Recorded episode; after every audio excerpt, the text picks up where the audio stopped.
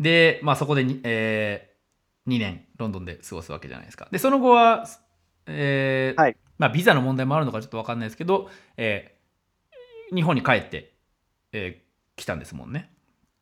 えっとですね、もう2年は、えっと、イギリスにいて、あじゃあ、ん？はいよ 4, 年いたってことですか？そうですね、合計4年いてで、実はその大学のもう1年生の時から、あの、フリーランスで動こうとしてて、要はまあ何するかって決まってなかったんですけど、うんファッションの方でフリーランスで動こうとしてたんで、うんあの、まあそれもあって、に3年目かな、大学卒業してからは、そのファッションの方のお仕事をフリーランスでやっていくってことをしてましたね。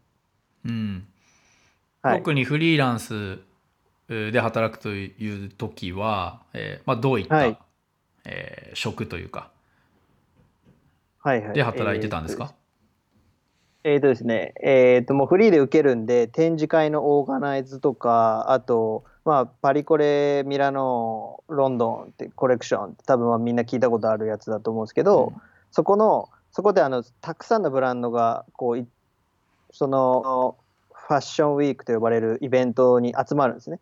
でそこで集まった時に、えー売りたい側のブランドと、えー買いたい側のバイヤーっていうのが集まるんでそこのブリッジになって、えー、と通訳したりあとあれですかね、えー、とセールスのあのアドバイザーみたいなのをしたりとか、うん。うん、あとはあの普通に、まあ、なんかみんなが憧れるエディターみたいな感じであのうん。まあ、キャットウォークとかを。記そうですね。事とかですか？トトレンンドとかね見たりとかするのでこうキャットウォークでみんなが歩いてるところをこうそのそこに入って、えーこ今年のトレンドはどんな感じだみたいなのとかも、えーやってましたよ。できないけど。うん。はい。うん。はい。で、えーまあそういった、えーフリーランスの仕事を、まあ、2年続けはい。たわけですよね。でそうですね。のその後にはい。ロ,、ロンドンを離れたわけじゃないですか。はい。はい。でそれはそのままずっとそこにいようとはしなかったんですか？そうですね。あのーまあビザ的な問題もあったっていうのと残るってことにそんなになんか執着してなかったっていうのもありましたね、で偶然そのフリーランスしてる時に出会ったあの業界の中のまあ人もいたのででその人から誘われてちょっと日本でこういうのやるから一緒にどうだって言われたっていうのもありますね。うん、なでそその、えーつながりで、え1年、えーバイヤーとして、えー日本で働いたってことですかね。そうですね。うんうん、でまあバイヤーで入ったんですけど、まあ、結構、まあ、バイヤーとしてやるっていうのもあるし、まあ、ちょっと海外業務的なそのいわゆる買い付けたもののブランドとのやり取りっていうのがまあメインになってたっていう、まあ、そこの齟齬みたいなのもまあ多少あったりはしてましたね。うんだからバイヤー、うんめうん、まあなんかいろいろありましたね。そこはうんちゃんとやんないといけないなって思いましたけど、うん なんかノリで行くのは良くないなって思いましたね。いやでも本当そうでノリで行く直感で行くっていうのももちろん大事なんですけどそこでこう、はい。失敗することがあれなんですよね次につながるなって思いますね。ううん。ん。そういうことでもややっとかないと、ね。そういうふうにやっぱやって失敗したあこれあのもっと考えておけばよかったなっていう経験があるからその後、まあ、考えるようになるなるじゃないですか。うんうんうんそうですね。ううんん、いやもう本当に、本当におっしゃる通り。うんうん。私もまあいろいろあります。ありいろいろあります。ちはい。やっぱね、あの、これ僕それで学んだのはね、あの、まあ、まず自分の実力ちゃんと分かる、わちゃんと把握しとくっていうのと、あとうん過剰に褒めてくる人はダメですね。あ もう僕は分かっ、ちょっとそこは分かったかな。な他にも経験してるんですけど、あ、う。うんん。過剰に褒める人は絶対にね、狙いがある。過剰に褒める人、あ、あの、過剰に褒める人は狙いがあるというか、裏があるみたいなことですか？あ、そあうそうですね、裏があるんで。例えば、その時にはい、はい。その時にちゃんと自分の実力分かってるとあそこと比較してあ俺はそうではないなっていうので冷静に判断できるんですけどうん実力分かってない、まあ、ぼ過去の僕ですけど、うんそういうやつは舞い上がるんですよ褒められて。でわーってなってよっしゃやったるぜってなってう、ん。あのやっちゃうんですちゃうんですけど結局その人はその人で僕を使いたいだけだったりする、まあそれは狙いで全然正しい。うん。例えばなんですけど、今ので言うと、その具体的なその経験はい、として、どういうことがああったんですか？その過剰に褒められた。例えば、まあ、ファッションの何かやってる時とか例えばあそうで、はい、えっとですね、まあ僕入る前ですね、その一緒にこれをやろうよって誘ってくれた人がうん。ずっと常々僕に言ってたのは、もうその、まあ、ひこちゃんって呼ばれてたんですけど、うん。ひこちゃんはもう、あの、こんだけ自分で動いて、えーコネクションも自分で作って、で、英語もできてうん。ってやってるから、これは私と絶対このもう海外のバイイングで、うん。えー絶対活躍できる目を持ってるみたいな。うん、なので私と一緒にこう今後ブランドあショップを出すからショップをこう盛り上げていきたいみたいな、えー一緒にやっていこうみたいなことを言ってくれたんですよ。うんでそれはやる気になるわけですよ。うんやりましょうよみたいな。うんで入るじゃないですか。うんもう雑業雑用ばっかりですよ。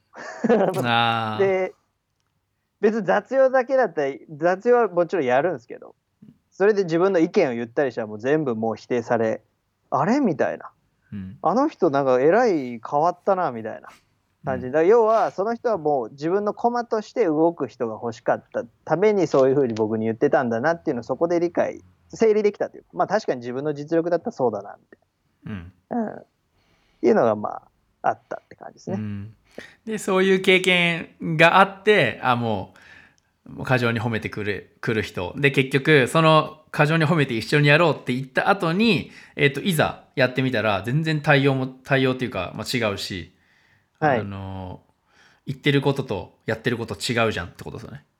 そうですね。もう本当にうんそう。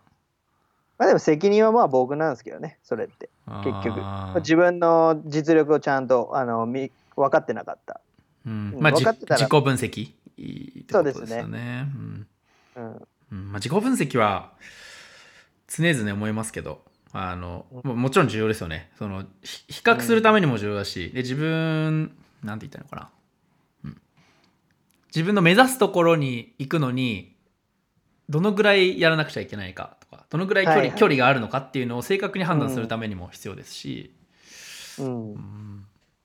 そうですね。まあ、誤った判断はしちゃうなっていうのは、うん、ありますよね。うんとても自己分析は重要だと思いますね。うんもっと若い時から若い時から本当に小さい時からそういう癖をつけとくのはいいなと思い思いますね自己分析。うん。ああ、そっか。うんそれで言うとね、僕スポーツやってたから、うんもう自己分析の鬼かなと思ってたんですけどね。うん、えというのも何ですか？そのスポーツやってたから自己分析の鬼っていうのはえどういどういうあのーロジックですか、ロジックは、まあ僕ってしかも結果残したじゃないですか。うん。その兵庫県で一番みたいな。ってなると、結局こう目標を作る先ほどもあのケニーさんが言ってたようにあの目標を立てます。もでそこに向かって自分の今のレベルこれぐらいこれぐらいです。じゃあそこに達成するまでにはどういう練習を積み重ねてどう進めていかないとたと優勝にはつかめないかって絶対逆算してやってたはずなんですよ僕。うん。うん、っうん。て考えたらその自分のこと分かってないと絶対試合には勝っていけないはずなんですけど、うん、ただ今うん。思ったのが、結構スポーツできる人ってもうなんかさ元からもう筋がよくってあの も元から強くてなんかそういうことあまり考えなすい人も多そうだなっていうふうに思い思うんですよ。ああなるほどね。はい、思うんですよ。あの、はいはいはい。例えば野球とかもそうですけど昔から野球が上手であもうどのチーム行っても、あのまあ、小学校でも中学校でも高校でも、まあ、スタープレイヤーみたいな。はいはいはい。えーでなんか見てると全然努力してなくても、えーはいうまいっっていう人もやっぱいてでそういう人が結構、うんその後、えーなんていうのかなスタスター選手じゃなくなった時にこうすごい挫折を味わうというか,、だから結局なるほどうん。なるほど。なんか意外とそういう人の方が自己分析を、えー怠っているというか。逆にうん。ですごいできない人弱い人ほどあの自己分析してどうやってやったらいいかなってやってるような気がします。まあどちらもいると思うんですよね。そのスタースター選手っていうのは。どどっちどっちだうん。まあどっちだというかタイプがあると思うんですけど。なるほどっすね。確かに超一流は多分まあねどっちもしてると才能もあって自己分析もやってると思うんですけど、まあ、いわゆるこの僕ぐらいの三流ぐらいの 選手とかは多分そうですね。てかめちゃくちゃ的を得てる気がするなそれ。いやうん。そうそうですよ多分。僕僕自身が多分そうだと思う、まあ、自分で言うのもなんですけど、うん。ちょっとちょっとセンスでやってたところも多分あ多少あって。うん高校の顧問とかに「お前センスだけだったら勝てねえぞ」って言われたの今思い出しました。なるほど。いや確かにそうかも。うんしてなかったんだなっていうのはありますね多分。うんいやしてなかったってわけではないと思うんですけどおそらくうん。もっとあの自己分析その突き詰めていってここ足りないあれ足りない次のステージ行くならもっとここやんなきゃいけないってこう自己分析していったら、あのやるべきところとかむちゃくちゃ洗い出されてたあ可能性はあるな、うんうんあるなと思って、うん。うん。なるほど、うん、はい。ままあ、そそんな人間もあの今はちょっとい頑張って自己分析できるようになってきあつつあるんで。ういや。いや私もあれですね本当自己分析。常に自己分析ですね、うん。あそうなんだ。そうですね。うん、はい。で、はい。ケニーさん、はい、あの、はい。えめちゃくちゃこれ余談なんですけどはい。おいくつですか？私は、同い年えーぐらいですよね多分そうですね。私31で、今年32になりますね。あじゃあケニーさん1個下なんだ僕のあ、そうなんですか。あ、僕87年ではい。私今年88ですから33。なんですよはい。あそうなんだ、うん。ごめんなさい勝手に上だと思ってたいやもう顔はめちゃくちゃ老けて見られるんで、いつも。あ老けて見られるっていうか、いや顔が老けてるから、と年が上に見られるっていう。いやいやでも喋り方とかも落ち着いてますよねいやー、どうなんですかね。へうーん。まあ、めちゃくちゃふざけるの好きですけどね。そうじゃあまあねこのここだけで見るケオンオフ、あー、うん違います。なるほあのど、ね、後後のオフトークでもうぜもうオフトークでもあれかそうでもないけどまあまあめちゃくちゃふふざけるの好きですしなんかオンオンとオフはあれですね。はっきりさせたいなと思いますけどね。なるほど。うん。はい。まあまあこんな感じでなんですがちょっとさ、はい。え最後にですねあの、はいははいい今までの経緯だったり全てこう聞かせてあの話していただいたんですけれどもあの、リスナーさんへのメッセージをお聞きしたいです。ああなるほど。うんリスナーさんへのメッセージですね。あー。ざっくりですごい緊張しますね。リスうんナーさんへのメッセージか。そうですね。えっ、となんかなんだろうな。結構あの、まあ、僕自身が、えーバドミントンをやめてからあの、まあ、自分に何がで何自分は何をしたいのかっていうのを探してすごい苦労したんですけどあのなんかあんま好きなことってまあそもそも見つかんないなと思っててそもそも。